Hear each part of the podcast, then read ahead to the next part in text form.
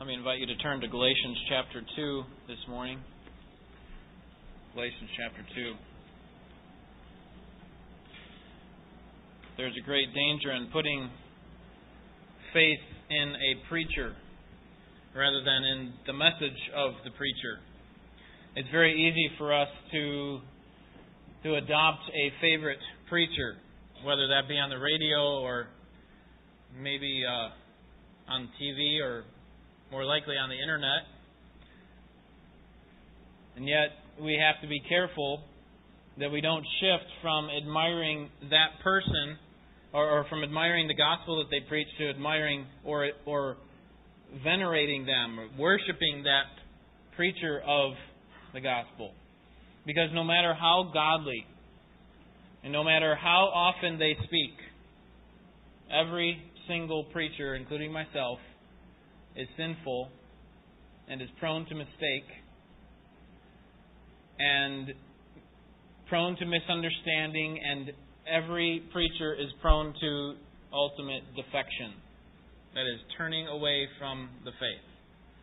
Now, that doesn't mean we go too far the other extreme and be disrespectful to authority and and uh, not value these men who train us in godliness and doctrine. But we must be careful that the authority that governs our life is not rooted in the person that speaks the message, but in the message itself.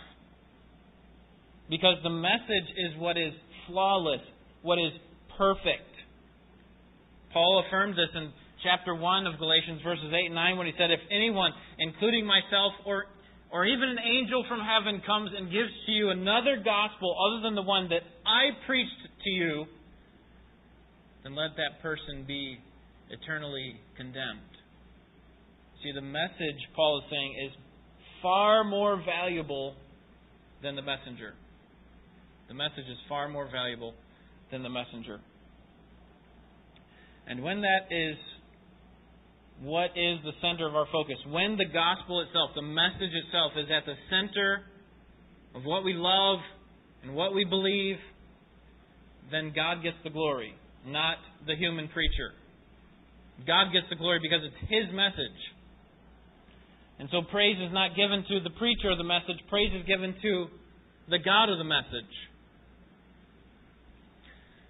Paul has been showing in this book that the message of these false teachers that have been infiltrating into the Galatian churches has been a false message. In chapter 1 verse 10, he shows Paul shows that he was not preaching in order to please men. This was not in order for me to to please men because if if I'm going to please men then I'm not a bond servant of Christ, he says. Then in verses 11 and following, he shows that that he was independent of the apostles for his understanding of the gospel. And not that the apostles are unimportant, but for him, he was an apostle himself, and he wanted to show that his message didn't come from someone else and then get altered in some way. Because apparently that's what the Judaizers were saying. That he had taken the message, he learned it from the apostles, but he, he he's not one of the pillar apostles. So he learned it from them, and then he twisted it, and then he gave it to you because he wanted to please you. Paul says, No. My gospel came directly from Jesus Christ, by direct revelation from Christ. They were trying to show that he wasn't an apostle, and Paul was saying, No, I am, in fact, an apostle.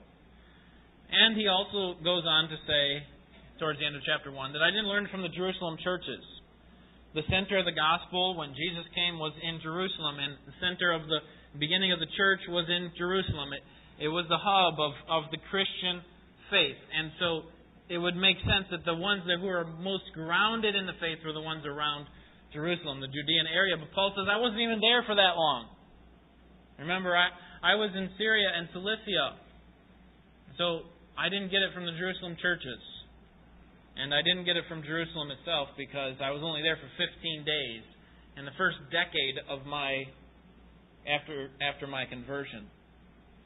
And so in this section Paul shows that he is not inferior to the other apostles, but rather he is in harmony with them. Okay? So he doesn't want to minimize who they are, but he wants to show that he is really in harmony with them on the same plane with them because he also has received direct revelation from Christ just as they have. So let me read our passage for us this morning, chapter 2, verses 1 through 10. We'll see what God has for us. Galatians chapter 2, verse 1.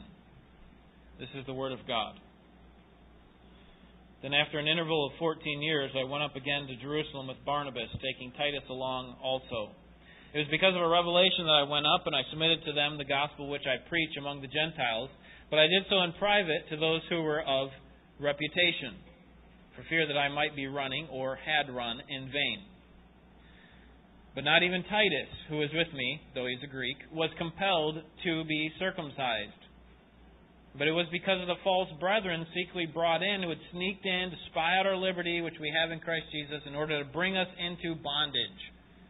We did not yield in subjection to them for even an hour, so that the truth of the gospel would remain with you. But from those who were of high reputation, what they were makes no difference to me. God shows no partiality. Well, those who were of reputation contributed nothing to me. But on the contrary, seeing that I had been entrusted with the gospel to the uncircumcised, just as Peter had been to the circumcised. For he who effectually worked for Peter in his apostleship to the circumcised, effectually worked for me also to the Gentiles. And recognizing the grace that had been given to me, James and Cephas and John, who were reputed to be pillars, gave to me and Barnabas the right hand of fellowship, so that we might go to the Gentiles and they to the circumcised. They only asked us to remember the poor, the very thing I also was eager to do. Paul has been proving in verses 10 through 24 of chapter 1 that his gospel is the true gospel. And he says it is because it's rightly motivated, verse 10, verses 11 and 12, that it comes from Christ, verses 13 through 17 that it comes from God, that it is sourced in God. It was something that God did a work in. He gives all the glory to God, that my salvation was not of myself. My calling as an apostle was not of myself. And then he goes on to show that he didn't receive his gospel from the apostles, from the Jerusalem church, or from even the, the uh, from the Jerusalem church, or from the churches around Jerusalem. And now he continues to prove that his gospel is the true gospel. Look at verse 11 because he wants I want to show you what, what he's trying to prove here. For I would have you know, brethren, that the gospel which was preached by me is not according to man. Or, in other words, it was not something that man made up or that I made up. That's what I'm trying to prove here. He's done that verses 10 through 24. Now he continues in chapter 2.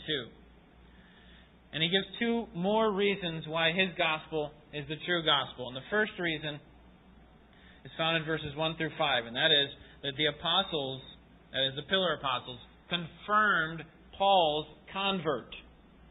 They confirmed Paul's convert. We're going to get to him when we see when we see him in verse 3, that is Titus. But we're, what we're going to see is that when Paul brings Titus along with him, presents him and the gospel message that he gave to Titus to the pillar apostles, so to speak, they don't compel him to be circumcised. They don't say, Titus, in order for you to be saved, you have to take on these Jewish customs. And so Paul says, if the, the apostles themselves, these apostles that you venerate, they accept it, then accept Titus, then certainly they accept my gospel. Okay, so the reason Paul's gospel is the true gospel is because the apostles affirm his convert.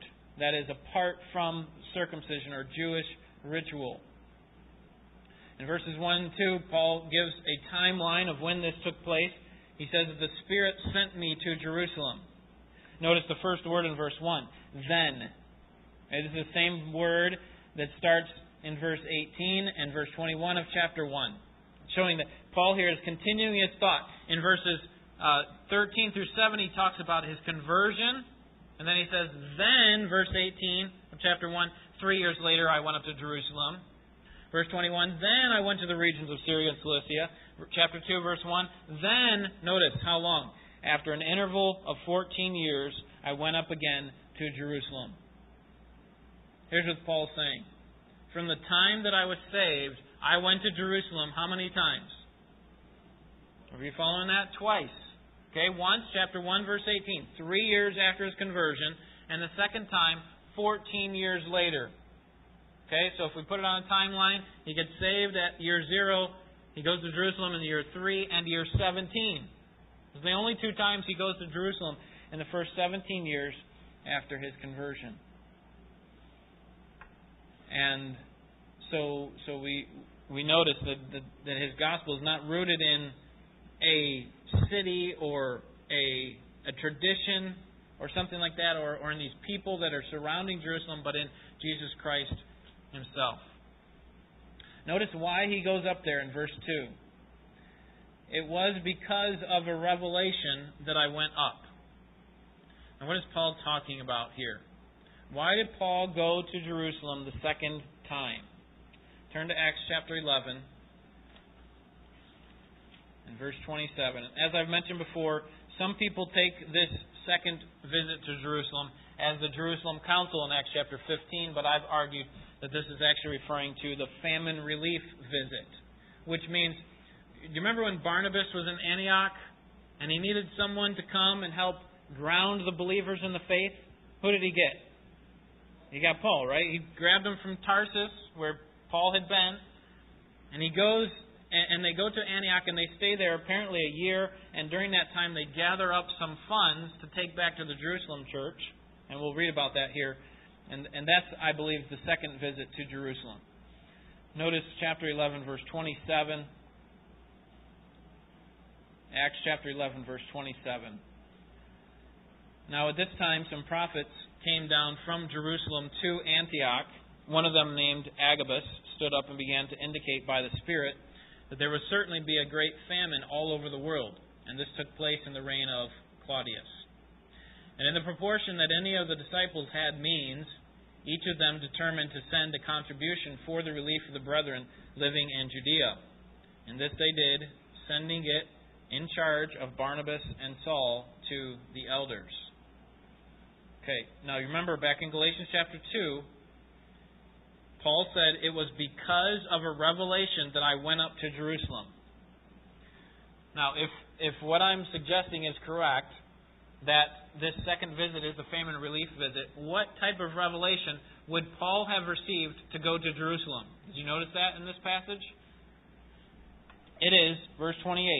Agabus stood up and began to indicate, notice, by the Spirit, that is direct revelation. There were these prophets during this time of the church Remember, they didn't have the completed revelation like we do, the scriptures.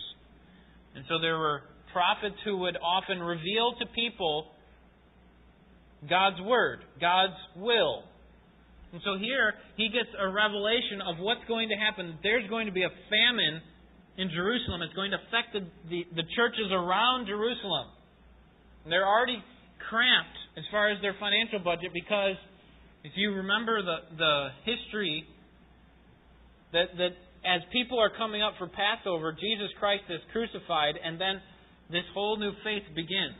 That is, this, this belief that Jesus Christ is the way, and that Jesus is the Christ, that He is the Messiah. And, and so what you have is all these people who live outside of Jerusalem coming back to Jerusalem to worship. Now they want to find out more about this Christian faith. They want to find out more about this Jesus, and so they need to be grounded, and they stay in Jerusalem, which means that the Jerusalem church is, is, is bursting at the seams with so many people, and they're trying to take care of all these people who don't have a lot of money, probably, because they've they're, they don't live there. They're have, having to rent a place and probably uh, not working full time, not able to work full time because they're they're there in Jerusalem. So Jerusalem the Jerusalem church was already cramped, and now the famine comes. Agabus predicts it. And so Paul and Barnabas, Saul and Barnabas here, in Antioch, tell the church about it. And uh, Agabus tells the church about it. And then the church decides, you know what, we're going to send you with some money to Jerusalem to help take care of their need. And so it, it fits with what's going on in Galatians chapter 2. Go back to Galatians chapter 2. Okay, I'll, I'll, talk next time. Next time we look at this um, this passage, which will be two weeks from now, um, Galatians chapter two, verses eleven and following. We'll see why this cannot be the Jerusalem Council, this second visit.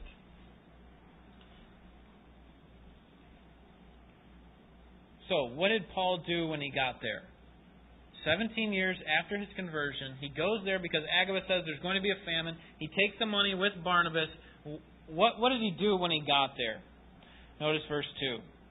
Second part of the verse says, And I submitted to them the gospel which I preached among the Gentiles. But I did so in private to those who were of reputation for fear that I might be running or had run in vain. He says, I submitted to them the gospel. Now, when we first read that, when we think of submission, it sounds like Paul is putting himself underneath the teaching of the, the apostles. But that's not what he's suggesting. Because the word here that's translated submitted in the New American Standard is probably better translated as presented. Okay, let me just give you an example in Acts chapter 25. Uh, Felix submits Paul's case before Festus. Okay? The idea is not that he's submitting himself underneath Festus, but that he is presenting Paul's case before Festus. Okay, so Paul's not what's going on here is he's saying I didn't I'm not submitting to them, put myself underneath them because I am one of them. No, I'm not submitting, I'm presenting my gospel. That's what he's doing here. I presented the gospel that I preached among the Gentiles. Remember, this is the gospel that's in question. Because the Judaizers are saying that this cannot be the true gospel because there's no Jewish rituals that go along with it. You're saying that a, that a person who is uncircumcised can come to Christ, and, and that's not consistent with the last several thousand years of the faith. And so you're actually denying the faith, Paul. And Paul's saying, the one that I taught to the Gentiles, I presented it. I laid it out there. I laid out my case before the apostles to show them. Notice how he does it. He does it in private. He does it to those who were of repu- reputation. I don't think he's um, trying to, to, to get it verified. Hey, what do you think? Is this good enough? Is this some, is this the right thing? Again, he already knows it's the right thing all of chapter 1 has been talking about that. He knows it's the right gospel. He's simply presenting it to them to show that it is the right gospel. And notice who he presents it to those who are of reputation. And we'll see uh, Paul uses that sort of language, reputation, several more times. Notice verse 9. In recognizing the grace that had been given to me, James and Cephas and John, who were reputed or of reputation to be pillars Okay, so that's who, who he presented it to. The first time he went, remember, he only saw Peter and James. And the second time he goes to Jerusalem now, we found out that he sees Peter, James, and John, or Cephas, James, and John. He presents his gospel to them, and he does it in private. He's not looking for validity. He's not expecting them to doubt his gospel, but he recognizes that if they were to reject his gospel, it would have significant effects on the outcome of the churches or on the nature of the churches that he's already built, that he's already planted. He has to go back to them and say, listen, those three men don't accept the gospel that I've been teaching. I know it's the right one because it's from God.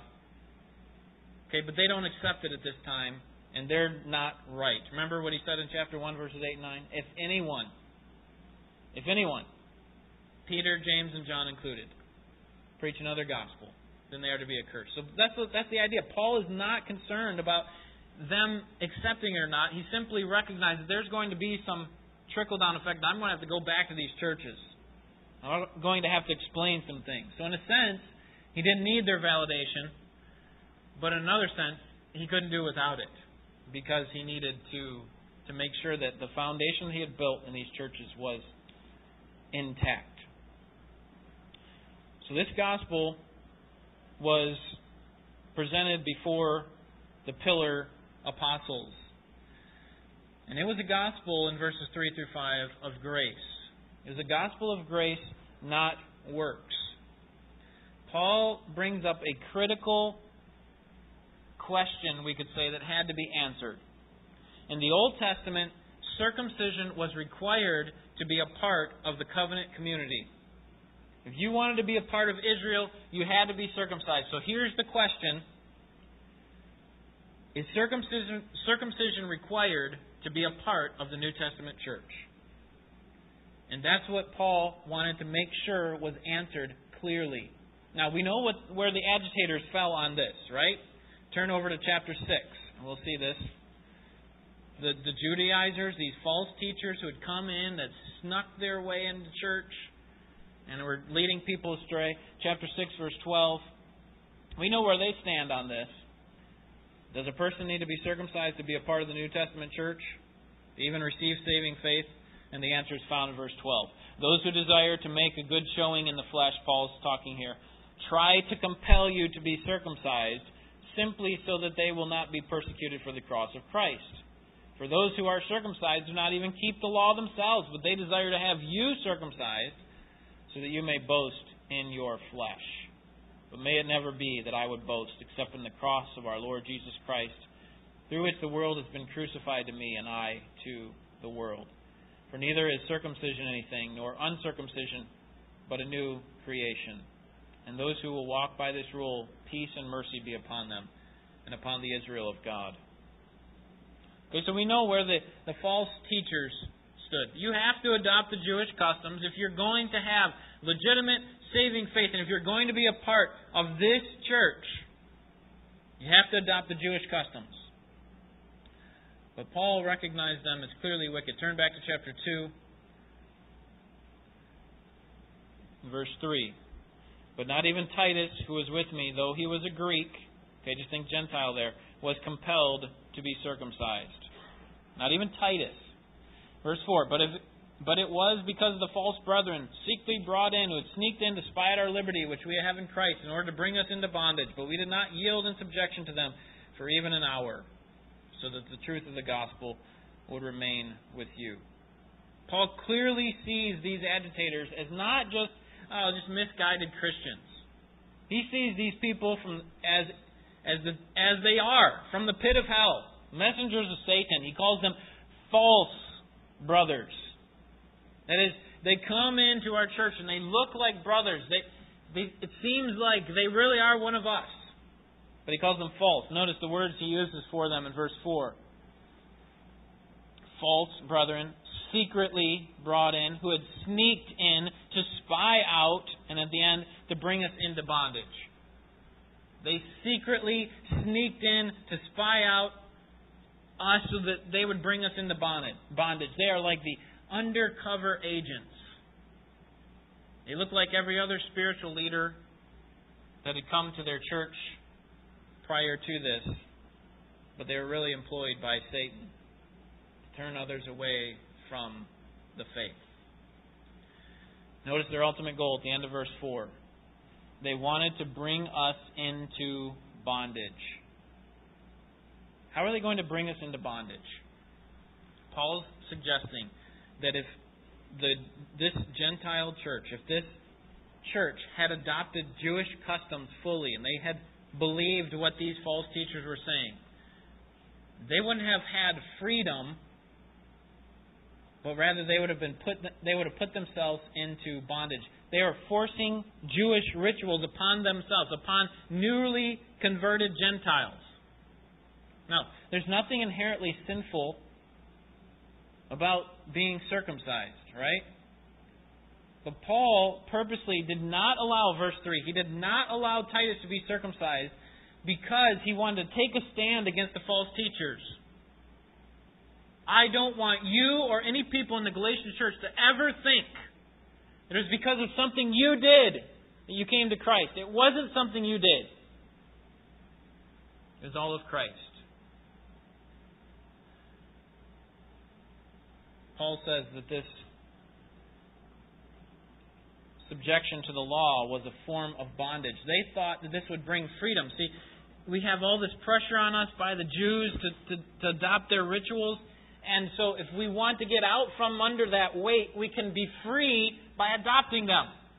And Paul says, no, you're actually bondaging yourself. You're, you're putting yourself into bondage as a result of this, this, uh, this effort to be free. And you're also enslaving others. And this is the conundrum of the unbeliever. They think they're free. They think that they don't have to obey anybody.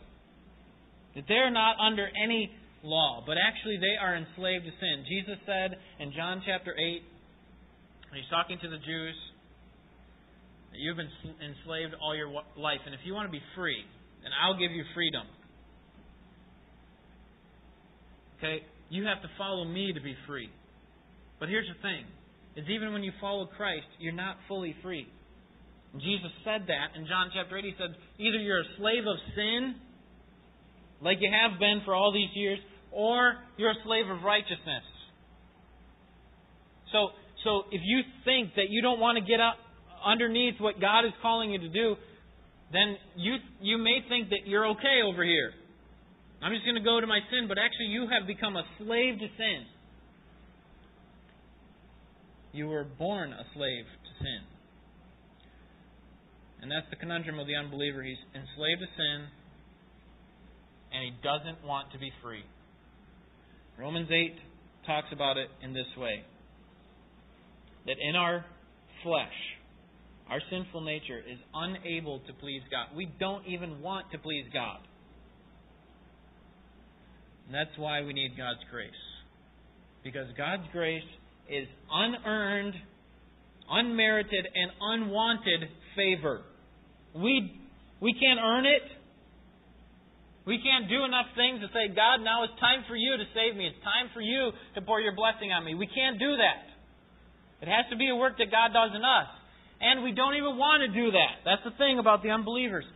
They're, they're steeped in their sin, they're enslaved in their sin, they don't want to come out until the Spirit changes them. It has to be a work of the Spirit. So the answer to the question of whether circumcision was required is answered in verse 5. Okay, Paul presents his gospel. And then verse 5, but we did not yield in subjection to them for even an hour. Likely referring to Paul and these other apostles. So he's saying, listen, the Judaizers were saying that we need to have this Gentile, Titus, for example, put him on display. He's here with us. He's a Greek, a Gentile. We'll put him on display, and he needs to be circumcised. And, and he says, We, me and the other pillar apostles, they're saying no. Notice at the end of verse 3. Though he was a Greek, it said, well, verse 3, let's look at the beginning. But not even Titus, and then the end of the verse, was compelled to be circumcised. In other words, by the pillar apostles. The answer to the question of whether circumcision was required is is there in verse 3 and verse 5. We did not compel Titus to be circumcised. We did not compel him to take on more works in order to be saved or to be accepted into the New Testament church.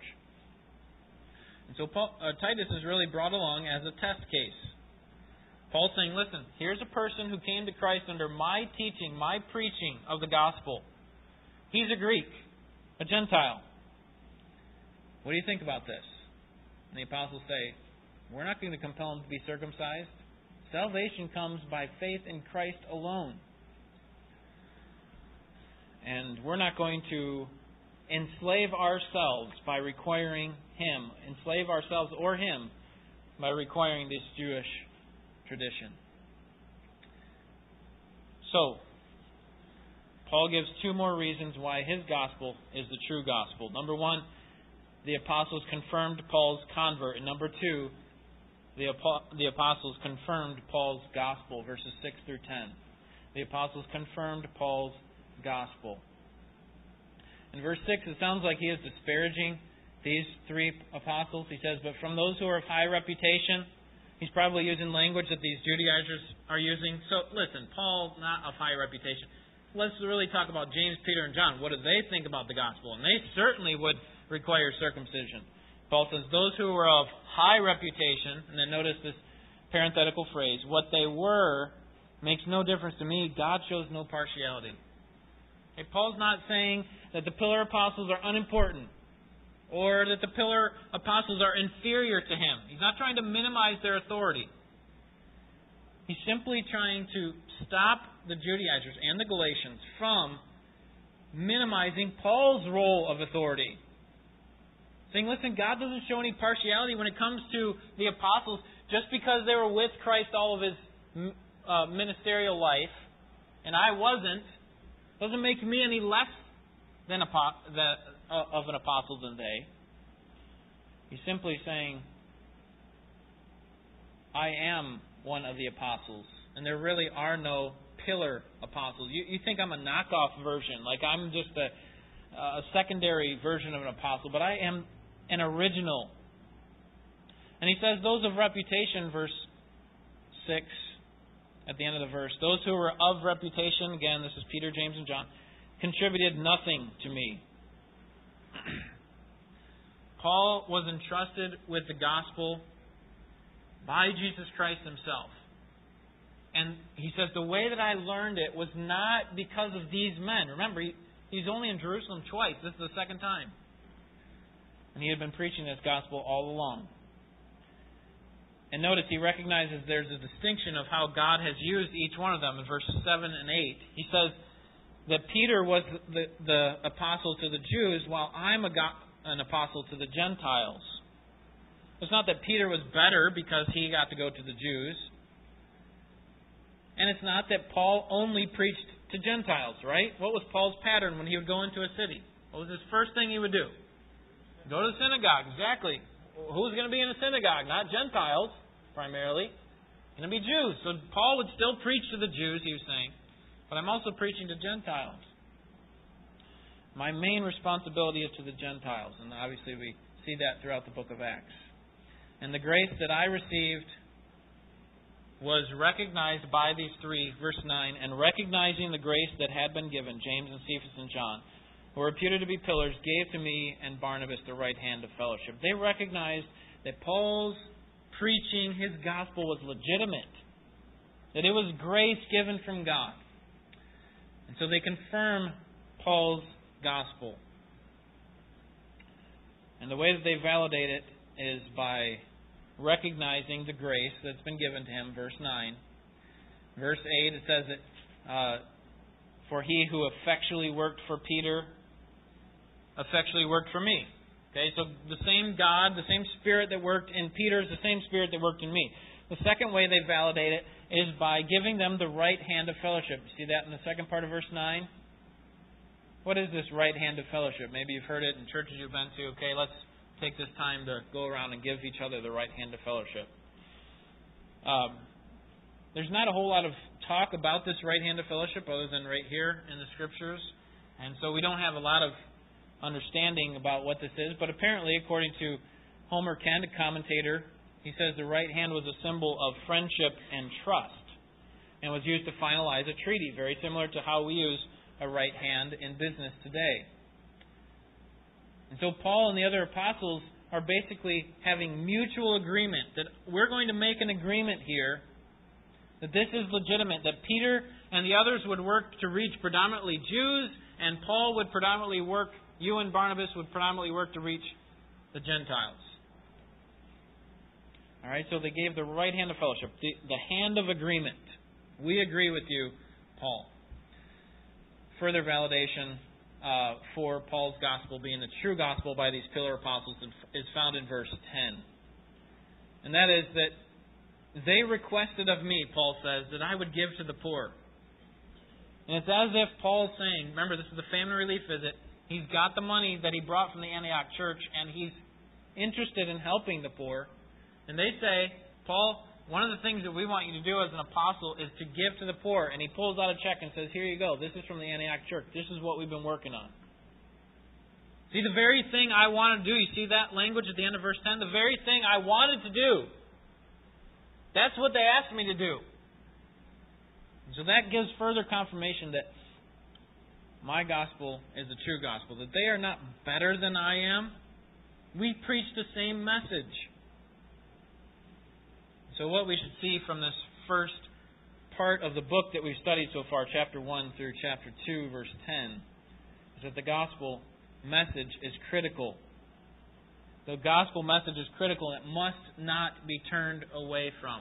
We must not turn away from the gospel. So, let me leave you with four things that our church must guard against in order to protect the message of the gospel. How do we as a church protect the message of the gospel? Number one, we need to guard against false teachers. We need to guard against false teachers. Paul said that they slip in, they sneak in, they're spying us out. to lead us into bondage. Jude chapter 1 verse 4 says that these false teachers creep in. Okay, they don't come with big banners and walking down the center aisle saying that I'm from the pit of hell. They don't have false teacher written on their forehead, and they most likely will not have a tattoo of Satan on their forearm. Okay, these people look just like you and me. They will quote the scriptures. They will be proficient in the scriptures. They will may even be able to argue from the scriptures their points. They will use spiritual language. All the, the words we use, like gospel and salvation and baptism, and all these words that we use, you know the way that you're going to know whether they're a false teacher or not? You're going to know them by their fruit. If their gospel is different from the gospel that we received from the apostles, let them be accursed. They will teach that salvation comes by our works, not by Christ's finished work alone. Paul calls these people false brothers. If they come in and they try to convince you that you need to do more things in order to be accepted before God, and that's not the gospel. This is very prevalent throughout the scriptures. Turn to Acts chapter 20. In fact, I think every New Testament book has a warning against false teachers except for one. I think that's Philemon. So the writers of Scripture recognize this is a significant issue in the life of the church.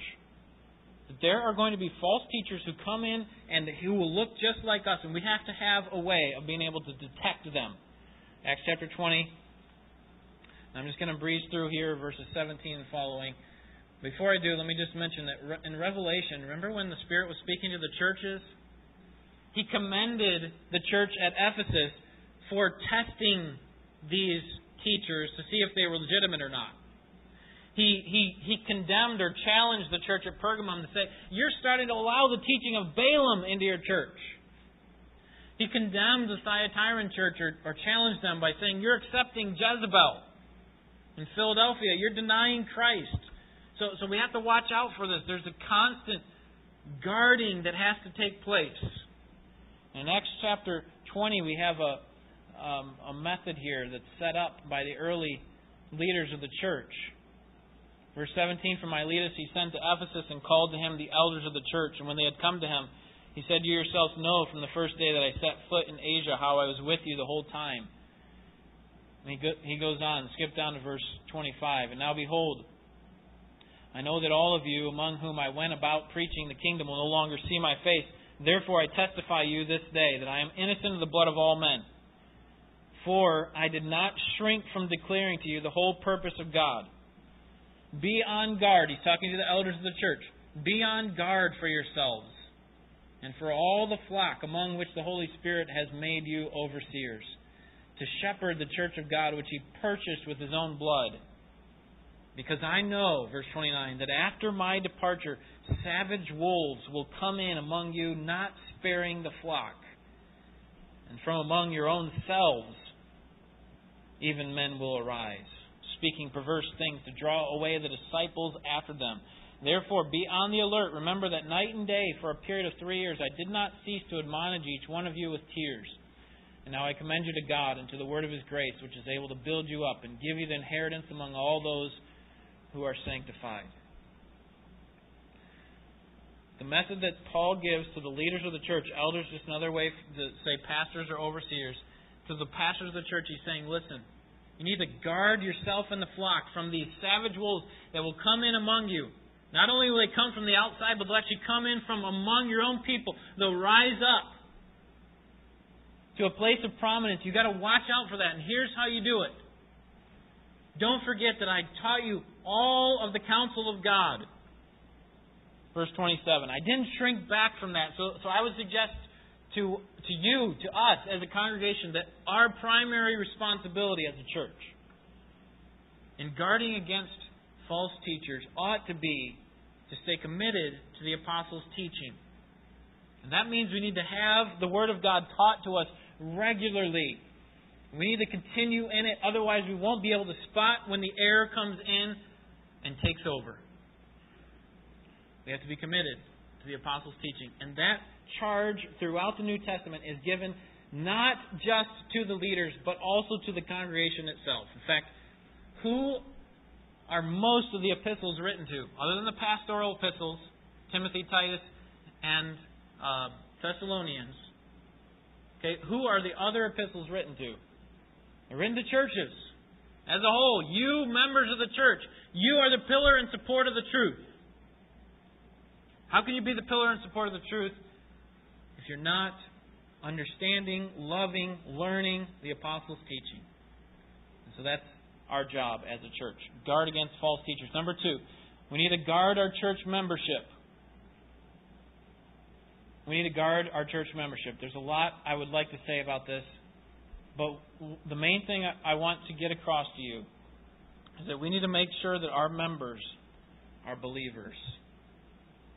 Okay, and that means two things. We need to guard the front door of the church, and we need to open up the back door.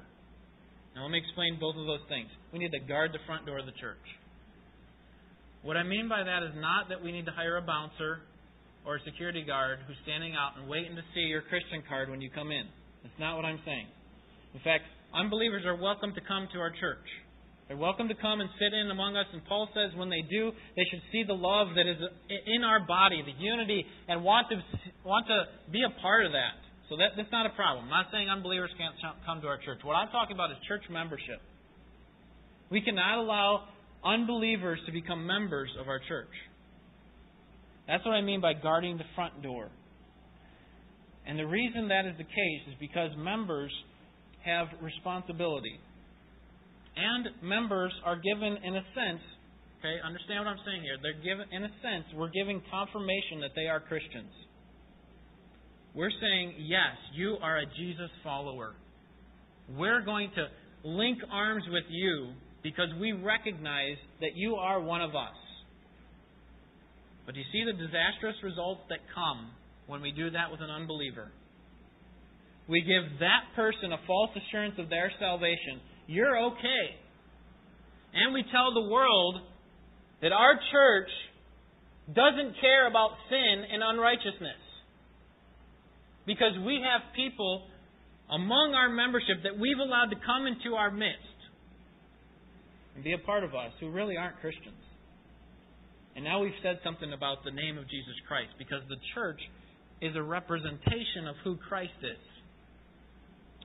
And it, when done rightly, it will, it will allow the glory of God to shine apart from people getting in the way.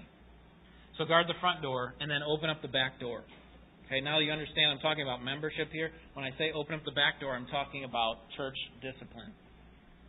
That there will be occasion when people are unrepentant toward their sin. That when they're confronted with their sin, they say, I don't want to turn from it. I'm fine. I'm not going to turn from it. And so what I'm suggesting is if we allow those people to continue in our midst, then we will harm the purity of the church. We will we will uh, cause the purity of our church to, to be defamed. Will be cause it to, to be ruined. And so, one of the things that we do at our church to guard the front door is we take prospective members through a six week class on what our church believes and practices. We follow that up with a membership interview to find out if these people have legitimate testimony of saving faith and credible baptism following that. And and I'm just going to be honest with you, okay? We can't see into people's hearts. You can't see into people's hearts. We can't always know for sure who's saved and who's who isn't, and that's why we need to have this other mechanism, which is opening up the back door, so that when the fruit of false doctrine or godless living comes up, then we have a way to allow them to leave our church and to remain, keep intact the purity of the church that's required by Jesus Christ. Do you see? Guard the membership of our church. Number three, guard the gospel. The third way we guard the gospel is by guarding against legalism. guarding against legalism. The natural inclination that we have as humans is try to add something to the gospel. That I need to give something else in order for it to be sufficient. But here's the thing about the gospel it's all set on its own. Because the gospel is Jesus Christ and his finished work. And the key word there is finished. It's done. It's not partially here, I've done this part, now you just need to add to it. No, the gospel's done. God accepts you on the basis of faith. And that is not considered a work in His eyes. That's simply a response to the work that He's already done in you. Because if, if there were any works that were required for us to come to Christ, then why did Christ die? Okay, Christ substituted Himself in our place. He died for the sins that we could not. So we guard the gospel by guarding against legalism, the idea that we have to do more things in order to be accepted by God. No. We are accepted by God because of Christ, because we wear His robes. And He's already paid for our sins, past, present, and future.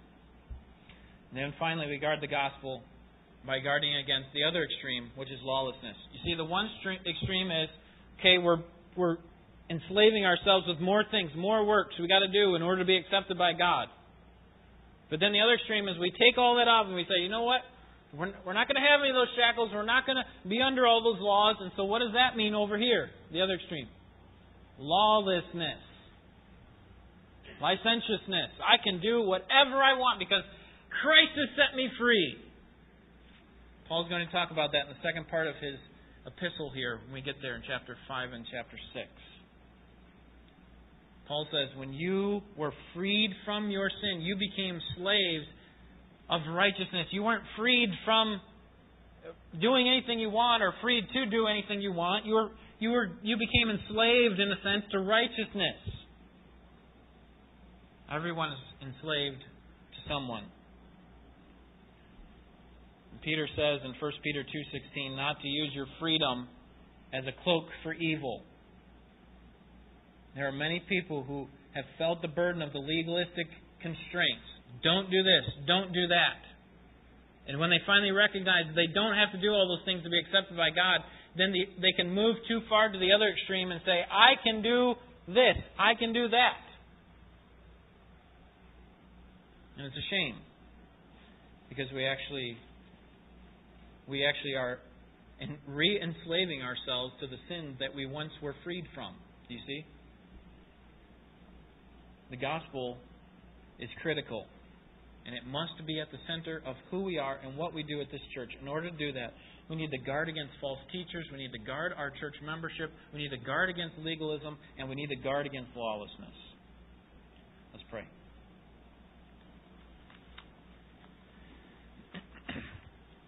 Father, I pray that you would help us to walk away from here uh, with a better understanding of your truth and a better recognition of what Christ really did for us on the cross. It is simply amazing to consider that our salvation was not anything that we had done.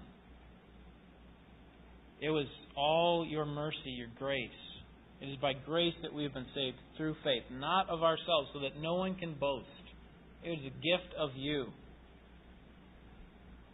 But you did create us to do something. You did make us a new spiritual creature for a purpose, and that is to do good works. So we pray that you would help us to be responsible in in in our uh, charge that we've been given, and that we wouldn't ever take credit for them or see that that is something that earns your favor. We're constantly in need of your unmerited favor on us.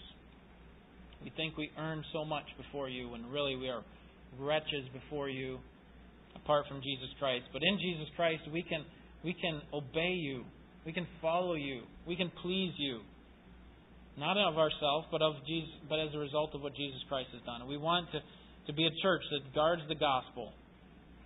We don't want to be a place that defects from the gospel, but one that upholds it by learning, understanding, loving the teaching of the apostles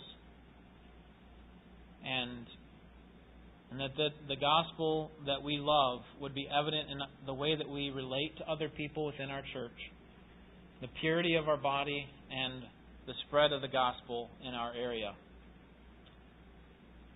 Lord, give us the wisdom and the strength to help us see how this plays out, how we practically do these things individually and as a church body, we pray in Jesus' name. Amen.